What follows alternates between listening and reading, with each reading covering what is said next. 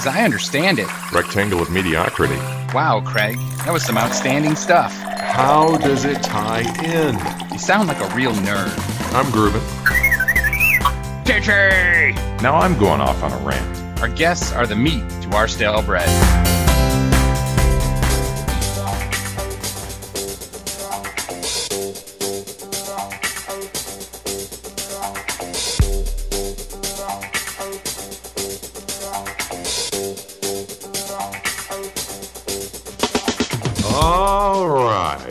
Another edition of the Channel Partners podcast, Coffee with Craig and Kevin. I am the executive editor of Channel Partners and Channel Futures, Craig Galbraith. Joining me, as always, the National Homeschool Teacher of the Year, our business development director, Mr. Kevin Morris. Kevin, how are you? Doing well, Craig. Uh, another fantastic intro, although again untrue. While I am doing some teaching as, as the kids are, you know, home learning, if you will, distance learning, it's a very good thing for Google. Uh, let's just say when they ask me a question about anything, I'm always like, oh, I just got to finish up something for work. Give me five minutes. I Google it. I walk in as if I know it. So, so they think I'm much smarter than I actually am.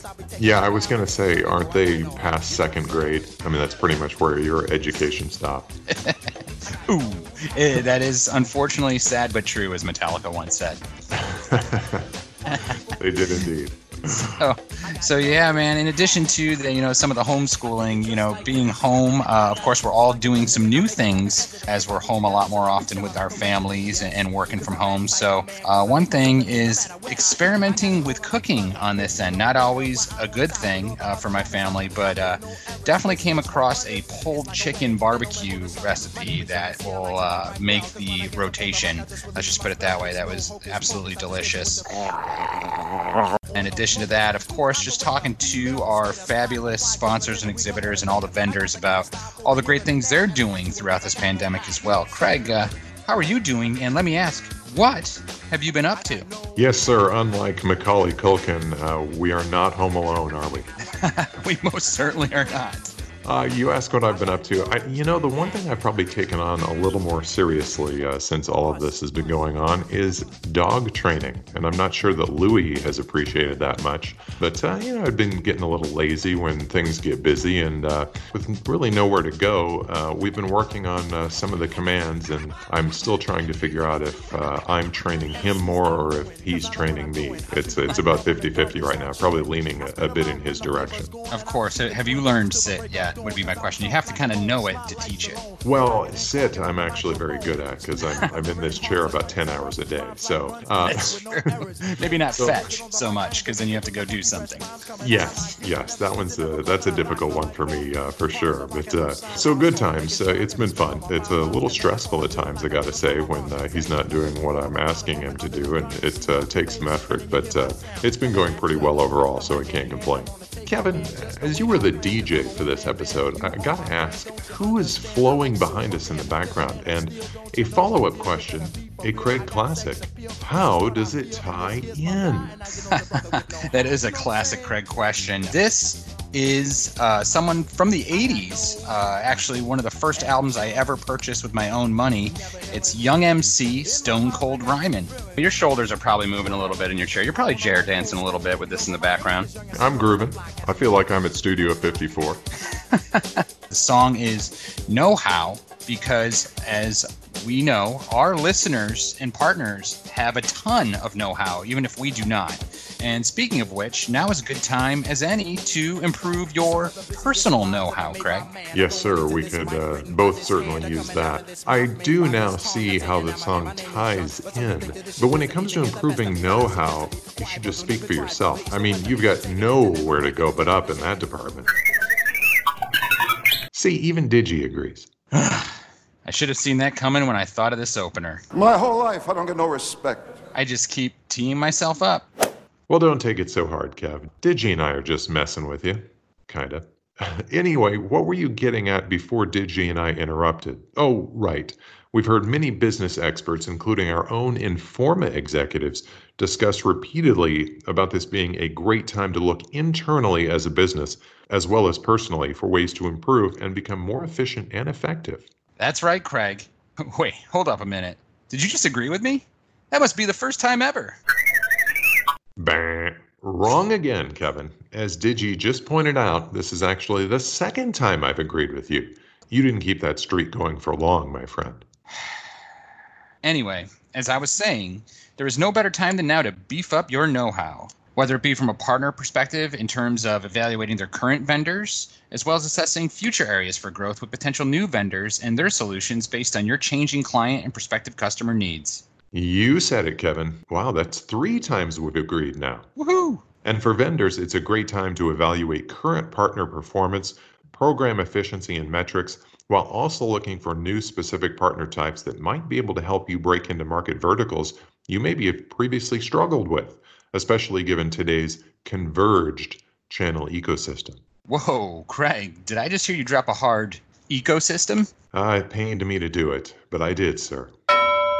Well done. Speaking of top vendors in the channel ecosystem, what do you say we bring in our first guest so our listeners can actually progress instead of regress by listening to this podcast? Sure thing, Kevin, but let's make sure they stay tuned as after the interview, we'll outline various ways to continue to improve your personal and channel know how during these uncertain times, as if we have any clue how to do that. Can't wait. But first, please allow me to welcome in Ed Fox. Ed is the Chief Technology Officer with MetTel. Ed, how are we doing today? Doing great. Thanks for having me, guys. I'm excited to be here. Thank you so much for taking the time to join us here today. To kick things off, uh, can you tell us a little about your background and what led to your role as CTO of MetTel, as well as becoming a member of the Forbes Technology Council? Sure. You know, I joke around all the time that my background in technology began uh, a, long time ago when, when, Al Gore came to speak at my college and he was building the information superhighway all by himself. So that, that, that's how I ended up in this business today. But I've spent about 30 years in the in the carrier and service provider side of the industry. You know, I began working in, in manholes, believe it or not, to deliver the hottest new technology, which were back then was called T1s oh yeah! Wow. Yeah. So that was a dirty job. Um, spent a lot of time on the wireless side. I was involved in the first digital call that uh, actually survived a switch to switch handoff back when CDMA was all the rage. So that was that was pretty interesting. And then I was involved in a lot of the uh, initial VoIP deployments uh, and brought that technology into some of the financial industries, particularly at events where we did a lot of unveilings, which was pretty pretty neat time. And now we're uh, early adopters of SD-WAN and then seeing the uh, technology flavor of the day, you know, in the carrier space and the technology space, it seems to change quite a bit. But I, I can say that the, the rate of change that's happening nowadays is just amazing, particularly in the situation when with with uh, COVID and the quarantine, and you know the amounts of people you see in the in the short amount of time uptake different technologies is just amazing. So I'm glad to be here, and that's kind of my background and how I got here. You know, I, I, I have a pretty unique perspective where I sit in MetTel today and on the Forbes Technology Council. I I, uh, I have the ability to research new technologies that are coming out and kind of figure out how to introduce them and productize them and then help sell them to our biggest clients and, and to uh, you know industries and then and then I get to go get yelled at when they don't work. so so I, I, get the full life cycle. you mean some of these big ideas don't actually work? More often than not. That's yeah, a lot I, like Craig's ideas. yeah, I was going to say I can relate to uh, that because the bosses are always yelling at me for Kevin's performance on these podcasts and I'm, I'm living up to that today. With him here. uh, well, you're in good company today, Kevin. well, Ed, of course, uh, the channel partners audience very well familiar with MetTel, probably thinking of you guys first as mobility, likely due to our mutual friend and Coffee with Craig and Kevin podcast veteran Max Silber. However, congratulations are in order as MetTel recently won a Stevie Award for your managed SD-WAN solution. Why don't you talk about the significance of that award? Maybe detail for the partners listening what sets MetTel's SD-WAN solution apart from maybe some of the other vendors uh, they've seen in the space. Yeah, sure. We're happy to receive that award, and uh, you know we participate in the Stevie American Business Awards uh, as a company for a few different things, and our latest win there was on our uh, innovation summit, where it's a kind of a forum where we bring in all of our biggest clients and talk about the latest technologies. And, and I mention that because that kind of helps us drive what our products are going to be and where we use technology. Uh, and SD-WAN was one of those. So, you know, it, it's nice to be recognized by the Stevie Awards for, for both that forum and, and for this product in particular that came out of that forum. As far as how um, you know how we differentiate ourselves, I guess you know I could probably list about 50 different points. So you guys can stop me at any time. Give me the uh, give me the hook. 48's the limit, Ed. I'll, I'll, try to keep it brief, but um, we like to think we were in the SD WAN game for uh, well over 10 years now. I think it was back in 2008, 2009 where we saw a need in the marketplace and our clients asking us for more bandwidth. And what we started to do was we, we found a company de- uh, that made uh, a software defined networking technology. SD WAN wasn't a sexy word yet or an industry term, but, uh, but we, we bought this software from, uh, from these guys and we deployed it on you know run of the mill Intel off the shelf hardware that we uh, sourced from our own methods uh, and deployed a, you know matching pieces of that software into our backbone and into our data centers. And we, we built this point-to-point technology and really what we built it for was at that time if you remember there was hard for retail and for a lot of other branch offices to get good broadband you know a lot of bandwidth. What we built it for was to aggregate uh, multiple different circuits. So whether that be, you know, not necessarily T1s because there was different multi-link technologies out there at the time, which all were pretty clumsy, but the likes of DSL, the initial DSL, and IDSL, if you remember that. So any any data technology, any IP technology, we were able to aggregate circuits and give the the end user customer aggregate broadband or aggregate bandwidth. As we did that, we learned very quickly that this point-to-point technology allowed us to route around instantaneously um, in the industry and the MPLS network. You hear about um, brownouts or black holes, or oh, we had a, a, nationwide outage in a tier one carrier because we ran out of memory in our in our routers for some reason, right? This technology allowed us to route around that. So from you know point number one, we, we think we've been in this business for a little over 10 years now, and, and to our points earlier, we, we've made the mistakes, right? We learned from kind of doing it wrong and making mistakes, and, and we've been in the game for a long time. You know, since we already had that knowledge uh, around how to operate this and the benefits of what we were seeing out in the wild for our customers, we started to look for technologies to help us more mass produce this. And that's when we went on looking for SD WAN vendors. And we engaged uh, VMware VeloCloud very early on in the process. We were actually their first carrier partner to engage with them. And, you know, they checked all the boxes for us. We, we had been in the game for, you know, four or five years at that point, and we figured out, you know, what our technology needed to do at minimum to give us the ability to start replacing hopefully MPLS technologies. And they they checked the boxes and, and they worked with us to actually make sure that our SD-WAN network as we deployed it integrated very seamlessly into our MPLS network because we knew our bigger customers that had thousands of nodes of MPLS, you know, that they wouldn't flip a switch and say, okay, go turn on SD-WAN for me tomorrow and, you know, we'll take the downtime. We knew it would be more of a, uh, a migration or organic migration. And that's what's turned out to be true. So all, you know, our network that allows us, that gives us access to all those uh, MPLS carriers out in the world today, you know, with a simple LOA, we can become part of that private network and we can start to overlay SD-WAN as it makes financial and technological sense for our, our customers. Some of the other points, um, you know, we operate at least seven unique SD-WAN networks today. Some are purpose built for different customers or for different uh, traffic types. Out of those networks, we have we operate 50 plus different gateways throughout the nation um, in nine of our domestic data centers. And part of what we do and what we've learned throughout the years there is that we operate an access network uh, separate from the public internet network. And what I mean by that is we went out and uh, Comcast is a great example.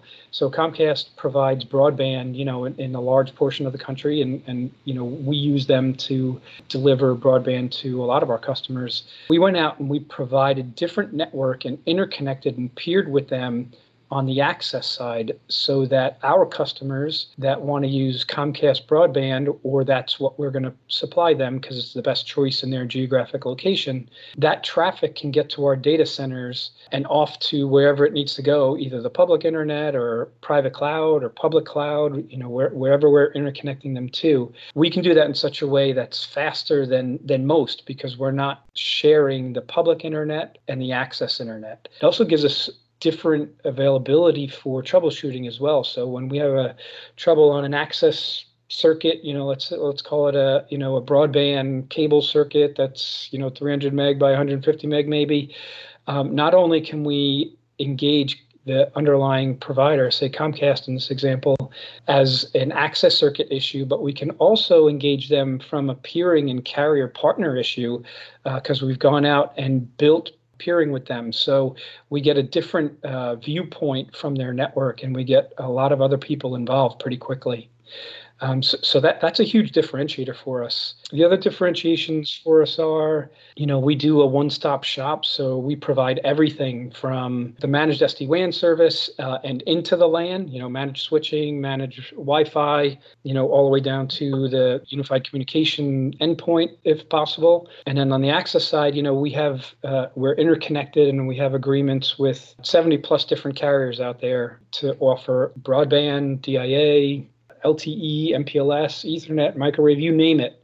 Um, we give our customers, I don't know, like a Chinese menu, I'll call it, I guess, of uh, access methods for any given location. Uh, and that allows our customers to choose, allows them to kind of categorize their locations and say, you know, this is a tier one, so I'm going to spend the most and give them the most bandwidth. And this is kind of a tier three or tier four location, and I'll give them LTE and best effort broadband because uh, that's all they really need. And we manage that all together on, on one bill, and all of their interaction w- with us is, is through one portal. So um, that that's another huge differentiator. And then I guess you know the one that the the award you guys mentioned is kind of based around is our intelligent automation platform, and that platform gives us the ability to um, pretty much assess and take action on SD-WAN and network issues, uh, we like to say automagically, and it learns from mistakes. And we've kind of talked about mistakes quite a bit in this call, but you know the ability for our system to learn what the right way is to do things and do it automatically has kind of helped us uh, grow this product pretty quickly. I think I'll stop there. I'll take my uh, I'll take my over at five. I think that was only five. Well, and, and, those were definitely five very good reasons for, for winning those awards. And, and congratulations again on the two awards. I, I didn't know about the Innovation Summit Award, so so very well done there. And I do want to say, you know, Craig and I are super familiar with our conversations starting with mistakes, and that that's just when every time Craig starts talking. Yeah.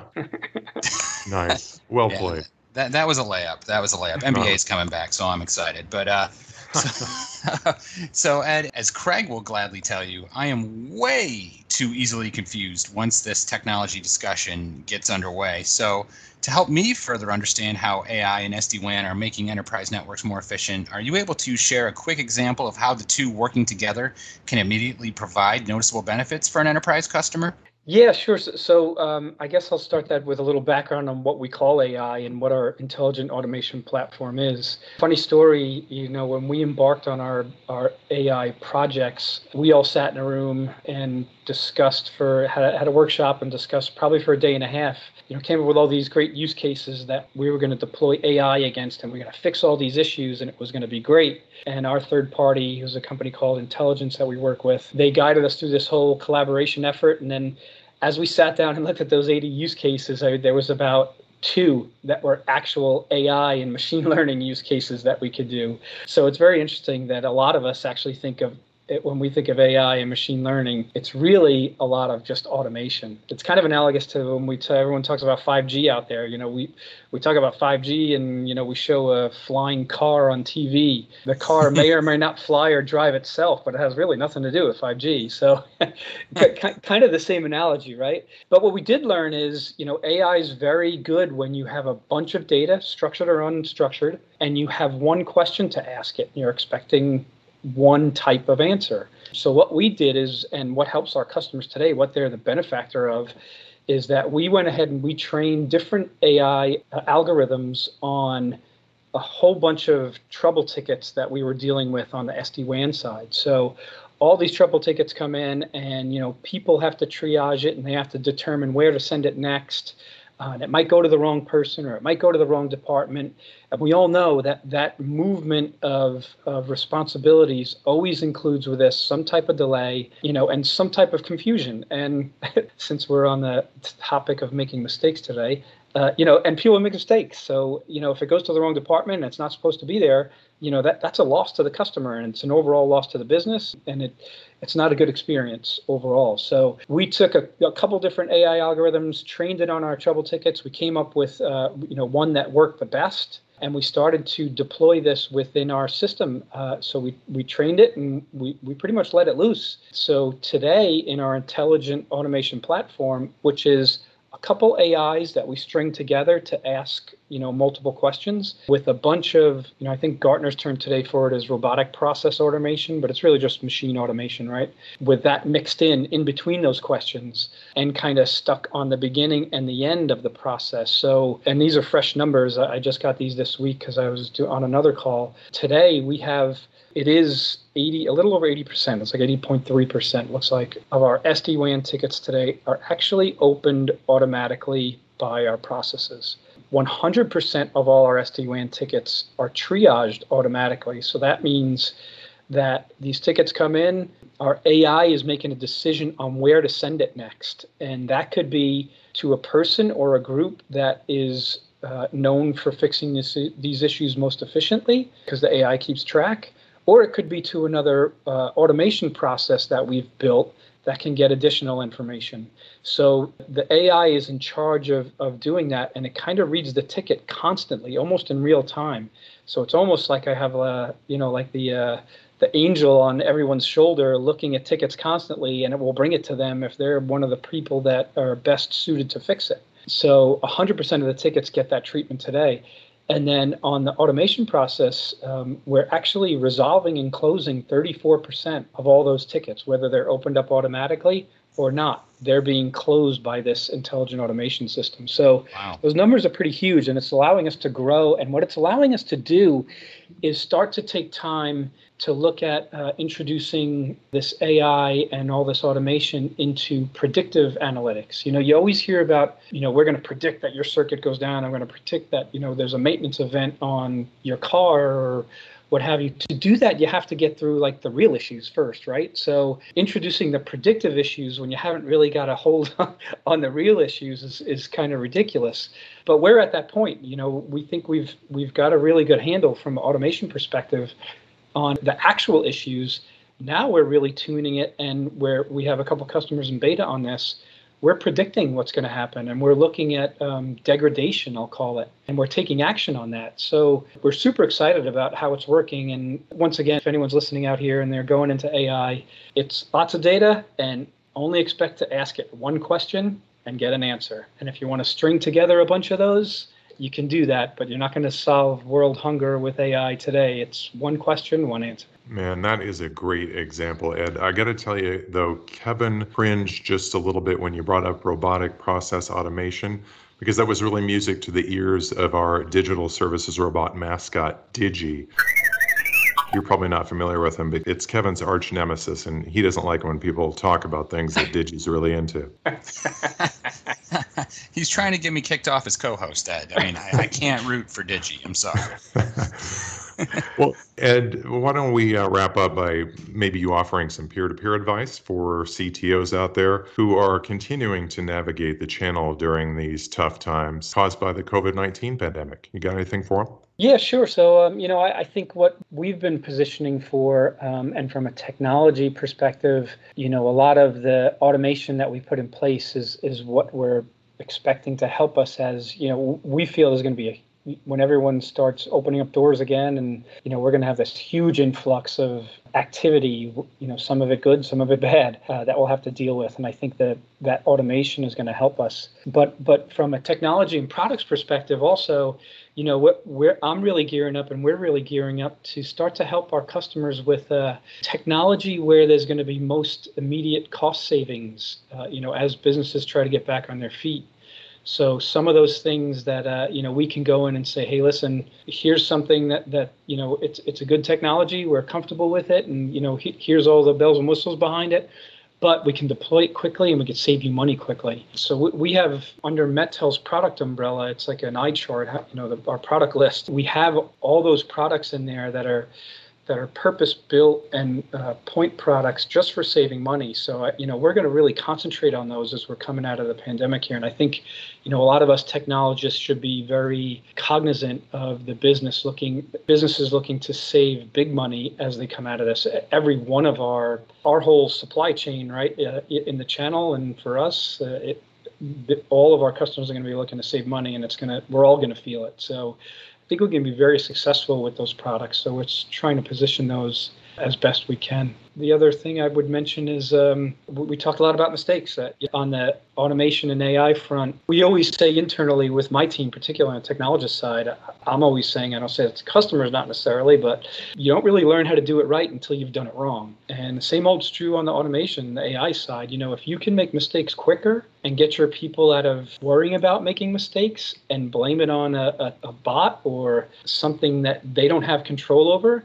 yet they can help fix more quickly, I think it's the best of both worlds, right? It kind of gets them out of, hey, I made a mistake, I feel bad. Let the automation make the mistake. And in our case, that automation is making the mistake a hundred times in time that the person would make the mistake, and it's learning more quickly how to do it right. So that that's another thing that we should be we should all be looking at. I, I guess that that's about it. You know, coming out of the pandemic, I just hope we can all get back to uh, get back to business as usual as quickly as possible for everyone's sake. Completely agree on that point, Ed, and, and very good advice indeed. You know, as they say, don't be afraid to fail. Mistakes are our greatest teachers. And I and can I get that quote from you again, just so I remember it? Sometimes I need to hear things five times, as Craig will tell you. That uh, don't be afraid. What when you can't learn it till you get it wrong. Is say that one again? No, I think I said Digi knows best. Oh, boom! Yes. There, there it was. Oh, man! Drop the taking, mic right there. Take, taking uppercuts today, Craig. I'll tell you. well, well, Ed. In all seriousness, thank you so much for taking the time to join us here today, and, and you know, congratulations on all of MetTel's success and and for your long support of channel partners. We really appreciate it. Thank you, guys. Have a great Thanks, day. Ed. Always love talking about SD WAN. Great stuff there from Ed. Later in the show, we're going to be talking about UCaaS. So we're covering two of the hottest topics in the channel on this podcast. I don't know how we did it, Kevin. With two of the hottest podcasting hosts in the industry. Well, maybe not. That's debatable. it certainly is. But it should also be mentioned that uh, our listeners can find more content from MetTel on Channel Partners and Channel Futures coming soon uh, with an SD WAN Storyscape highlighting some quality content as well as a webinar on their mobility portfolio. A Storyscape. I like that. Definitely two upcoming vehicles to help partners improve their know how. Oops, I said it again. Speaking of which, as I understand it, Kevin, you have a few recommendations on how our listeners can improve their personal know how while working from home during this pandemic. I certainly do, Craig. As we all know, there are a multitude of digital means to really help educate yourself on some things that you really haven't had time to look at previously. Some of the things I've been looking at are the MIT Open Courseware. Uh, this has been popular for a long time, but just in case our listeners haven't heard about it, MIT, the prestigious technology school in Massachusetts, offers its course materials for free online. This includes, you know, some of the lectures that professors are giving, some of the lesson plans and texts. Just a great way to buff up. I've been looking at history courses there, of all things, uh, mm-hmm. just because I feel so lackluster lately in my history knowledge. I've forgotten a lot of things. I don't know how that happened. But uh, in addition to that, uh, a little more common one is is LinkedIn Learning, of course, great resource for anything you want to look up and learn more about. Uh, Masterclass has a few great things. Of course, that is a subscription service, but uh, I recently did one on the art of negotiation, which was hosted by uh, an FBI agent. The TED Talks always great. I did download an app, believe it or not, on my phone that was not just a game. Uh, it's called Elevate. it's a brain training app. Uh, it's really good. There is a yearly subscription, but you can get your whole family on there too. It it helps you retain what you're reading. It does math practice and things like that. It's really cool. And then Something I definitely need because I'm always on the go is another app called Calm, which is kind of a it's a meditation and almost a help you go to sleep app, which is good when your mind is racing, which I'm sure that's happening to a lot of us these days in 2020. Calm. Download the app today. I've seen that commercial on uh, one of the news channels I watch pretty much in every break, so I'm familiar with the product for sure. I, I, found that app via commercial from one of the games I play on my iPad. So just so you know, uh, it's everywhere. I'm getting really educated at video games as well, so so that's a good thing. But if you're looking for some real education that is strictly channel focused, uh, Kevin, this is a channel podcast. Why wouldn't they be? Yeah, I know, Craig. I was just trying to set you up to drop the knowledge on them. You know, you should look for a podcasting or digital content creation course, man. Sheesh, this episode is rough. Anyway, as Kevin was fumbling to explain, if you're looking for channel focused content, we've got you more than covered at Channel Partners and Channel Futures. So, we talked briefly about this one last time on the podcast, but it's worth reiterating. We have a COVID 19 help series on Channel Partners Online that's focused on a couple of things. First, what vendors, master agents, and distributors are doing to help their partners and customers through some pretty difficult times. Also, on that page, which I'll provide a link to on the landing page for this podcast, are videos and live webinars available on demand shortly after their conclusion featuring some big names in the channel. Topics include protecting clients' businesses, succeeding in a flexible work environment, ensuring business continuity, and more. Some fantastic resources there for this point in time. Also, this spring, we posted version 3, this has become an annual event, of our CP lists focused on UCaaS and SD WAN. We once again polled analysts and members of our channel partners advisory board to get a list of 20 top UCaaS and SD WAN providers in the channel, including why they made the list. I'll offer up links on the podcast landing page to those lists as well. And over on the Channel Future side, be sure to see the channel educational series we've been rolling out. Webinars are at the heart of this. Uh, Forrester's Jay McBain just hosted one on communicating with customers during uncertain times. That's now available on demand, as is the five second outcome based sales pitch. Juan Fernandez of ImageNet Consulting hosted that one. Tune in to see if that five second pitch is legit. So, a ton of resources, Kevin, on Channel Partners Online and Channel Futures to boost your know how. Well said, Craig. As always, uh, see, I'm not going to insult you like you have been doing to me. Turnabout is not fair play. uh, and speaking of staying educated in the channel, we have an industry veteran set to join us who is making waves in UCaaS with a company that might seem relatively new to our listeners. Hey, let's bring him in. And with that, Craig, please allow me to welcome in our guest. He is Jim Rotondi. Jim is the national channel manager with GigTel.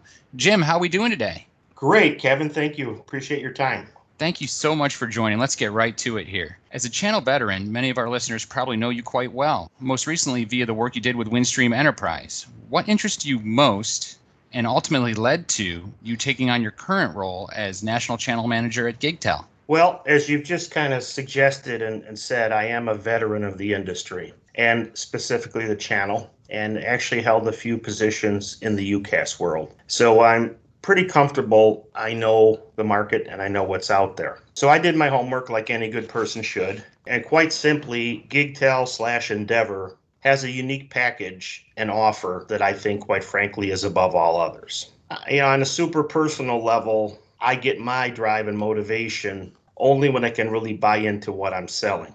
I just can't fake it. I've tried, but I can't. I have to get religion to be good at what I do. And, and quite frankly, when I did my homework on GigTel, I got religion, I got passion, and I think, in simple terms, we are different and better than virtually any other offer out there. So that's why I joined. If I could possibly just right off the bat tell you one of the motivating factors for me in terms of that homework and what it produced is the, what really put the fire in my belly is the word support. I've been in the indirect and direct world for many, many years. And in the direct world, you know, selling for a particular supplier, support is important. But in the channel, support should be issue number one in my mind. A strong channel partner, whether they be a master and or a direct agent, lives and dies by selling to a customer, making them happy, and then selling them more stuff later because that sale went well. When I looked at GigTel, quite frankly, uh, and I'm not seeing this in many years of the industry, our support is employees, 100% employees based in the United States of America. Pre sales, implementation, post sale, employees. As we all know, as veterans in the communication world, stuff doesn't always go perfect. There is a need for support. So, in my mind, support at all levels is what separates GigTel, the haves and the have nots. And I'll be honest with you, I think we have it. We don't outsource, let alone offshore. And as a tenured guy with a lot of experiences, and I could tell you of many of those experiences, outsourcing support is economical. It makes business sense in a lot of cases. But quite frankly, uh, the level of support when you outsource certainly can be questioned.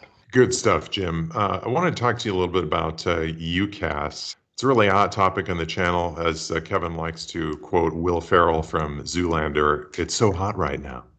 so, Jim, maybe you talk a little bit about what sets uh, GigTel's solution portfolio apart from other UCaaS providers that uh, partners might be familiar with. Absolutely. And, and let me kind of frame that answer a, a little bit first. Again, I've been in the direct world for a long time. And when you think about selling in the direct world, you're in front of a prospect telling them why your product is better and you're selling only your product and you're giving them the advantages and the reasons why they should tell you yes. That's the direct work. The channel, in my mind, extremely different. Read just about any channel partner's webpage, anything they say, what do they espouse? They're a consultant, they're an advisor, they're being vendor agnostic. Their whole business plan is to understand what the customer needs and then tell the customer, I've got six choices, 10 choices.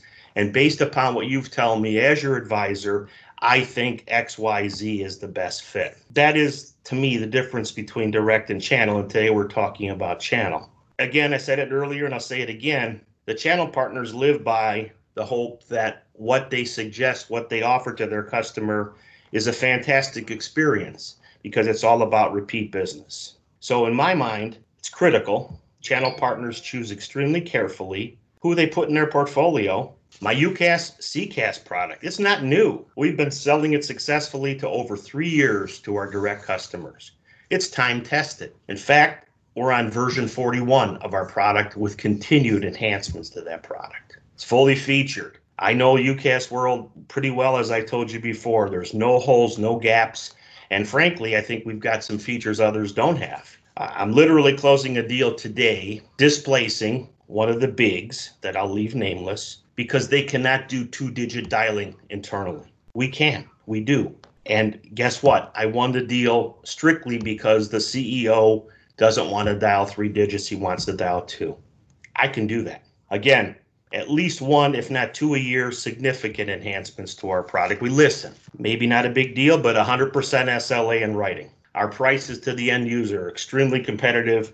I will not lose a deal on price. Very simple. We offer some really slick optional services at really attractive pricing that are probably, uh, depending upon the size of the channel partner's customer, extremely attractive. From a, you know, a very simple proactive network monitoring to a pretty extensive network monitoring if they indeed don't have the IT staff to do that themselves.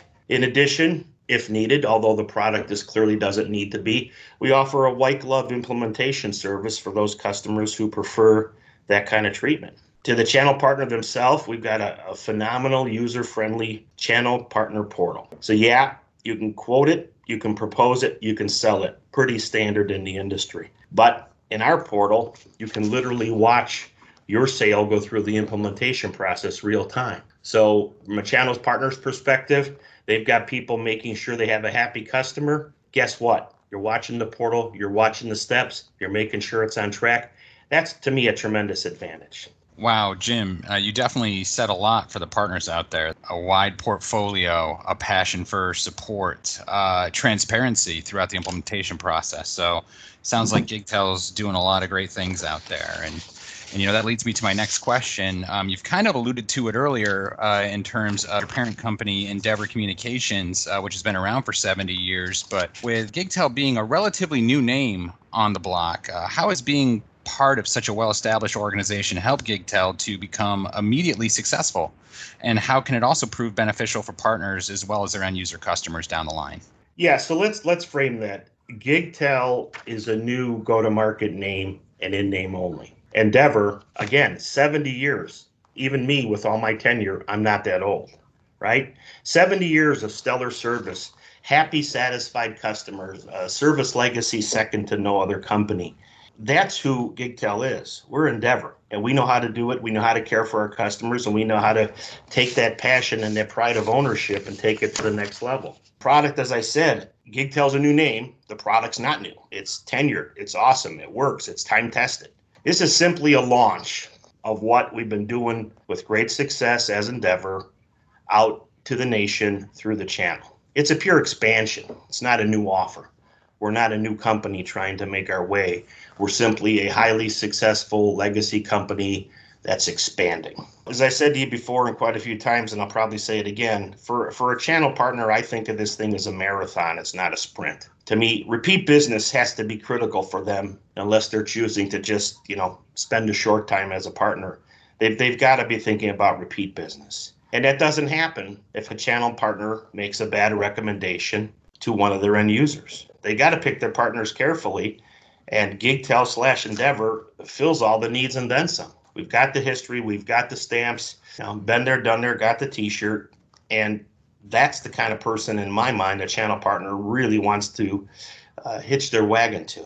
Hey, Jim, one thing we've been asking uh, everyone on our podcast a little bit about the uh, COVID 19 pandemic. Uh, as a channel industry vet, do you have advice for partners out there, and all of us for that matter, who continue to navigate uh, the channel through these uncertain times? Yeah, I do, and I think about that in the UCaaS world. So, you know, just just to go back a couple years, pre-pandemic, I've been witnessing this in my whole career, at least for the last few years. Due to cost and constraints, the world has been switching from a brick and mortar world to a virtual world. That's been happening. That's not new. The ability and need to be able to work everywhere and anywhere is a critical business need for any kind of business, whatever you happen to be. Now, unfortunately, with the addition of the pandemic, that need just increases exponentially. So many customers are afraid of the technology, especially the small to medium sized companies. They're concerned about putting their phone service on the internet. They're concerned about all the possible things. They're so used to the standard premise systems. The channel partners need to be able to make an offer to them with 100% confidence and comfort that the technology they're going to sell them to keep up with the ever changing world is the right technology. It works. Yeah, things break, things happen, but it's fixed quickly. It's fixed well. Why? Because you have tremendous support. So my advice is, you know, to the channel partners, already was happening with the increase of the pandemic. It's it's a tough time. It's a tough time, and you need to be able to explain to your customers with extreme confidence that the people you've partnered with are the right people to go to battle with. So many times, sadly, some channel partners like shiny objects. We all do, right? But shiny objects tarnish. You look at yourself as a channel partner, maybe you see that 8, 12 times spiff. Wow, does that look fantastic? Well, let me just offer this piece of Jim Rotondi advice. Ask yourself, what will that partner look like in a year that you thought was wonderful that you put in front of your end user? Will they be here? Will they have the same name? Will they be purchased by somebody else? I'm not sure that's a great formula for a channel partner to grow and sustain their business. So, my ultimate advice to the channel partners amid this sad situation we're all living through do your homework like I did. Jim, uh, you just nailed it in a multitude of ways because uh, we're letting our listeners behind the scenes a little. You didn't know the theme of this podcast when we conducted this interview, and the theme is beefing up your know-how. You know, using this time to do your homework on on a lot of things, including uh, which vendor to choose. So very well done there. And speaking of beef, I got to ask you a follow-up question that you might not be prepared for, but being a Chicago native I have to ask: Is it all about Al's Italian Beef, or, or maybe Johnny's, or, or Mr. Beef? Uh, where where do you recommend? Well, they're all good, and you have to remember what you're eating is an Italian beef Sandwich, S A N G Oh, W I. C H. Sandwich. Got it. Sandwich. And you get sweeter, hotter both. Sadly, many people like it dipped, which I don't because it's already messy enough. And there's no such thing as a bad Italian beef sandwich. How about Uh, that? I, that's that again. Great advice. Uh, I'm gonna go hit them all one one next time I'm in Chicago. There's no Yeah, doubt about that. You let me know, and uh, I'd be glad to host you. We'll enjoy five or six sandwiches together. Yeah, I'm looking yeah. forward to it. Yeah, you, put your elbows on the counter. It's a stand-up counter in most places. You put your elbows on it. You place your feet back because unless you want beef juice on your shirt, which is my mo, uh, you don't want that to happen. I'm in no matter how it's pronounced. That- That's that's right. right. and where and where that beef juice ends up. That, that- That's that's right. awesome. All right, well, good stuff. Well, well, Jim, where can uh, partners find you? We're going to see GigTel, of course, uh, hopefully at the Channel Partners Expolution, as we're affectionately calling it, event September 8th to the 11th in Las Vegas. But uh, where can they find you in the meantime if they're looking to connect with your team? Well, clearly, we've got a, a website just for GigTel, uh, gigtel.com. I've got obviously an email, jim dot rotondi, jim dot rotondi, R O T O N D I, gigtel.com. And uh, I'm in LinkedIn. And I actually have a phone, and it happens to be UCaaS, which means it rings at my computer, my desk, on my mobile phone, and I will, you will find me. 765 795 9279. But my company knows what I do for a living, and do you either place a, a request for some more information into our website and or send me an email and or call me, and I assure you I'd look forward to talking to you. Excellent. Well, Jim, thanks so much for the time today. Uh, looking forward to continue learning more about GigTel and seeing all the great things you'll be doing in the coming months. Thank you both. Really appreciate your time. Thanks, Jim. Phenomenal interview and info from Jim there, Craig. Uh, looks like they're off to a great start at GigTel, and it looks like I've got about 12 sandwiches to eat in Chicago. I'm sorry, sandwiches. Well, like I said, however it's pronounced, uh, it, some people pronounce it sandwich, sandwich, or sandwich. Uh, sign me up for those too. My mom used to say sandwich. No matter the dialect, uh, I'm in for sure.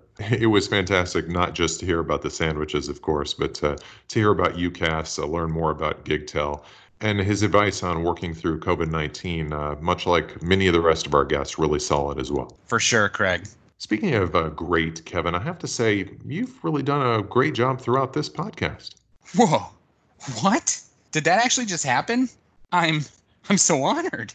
Thank you, Craig. Yep, a great job rambling on about know how for so long that we don't have time to provide our listeners with a compelling and funny closing segment.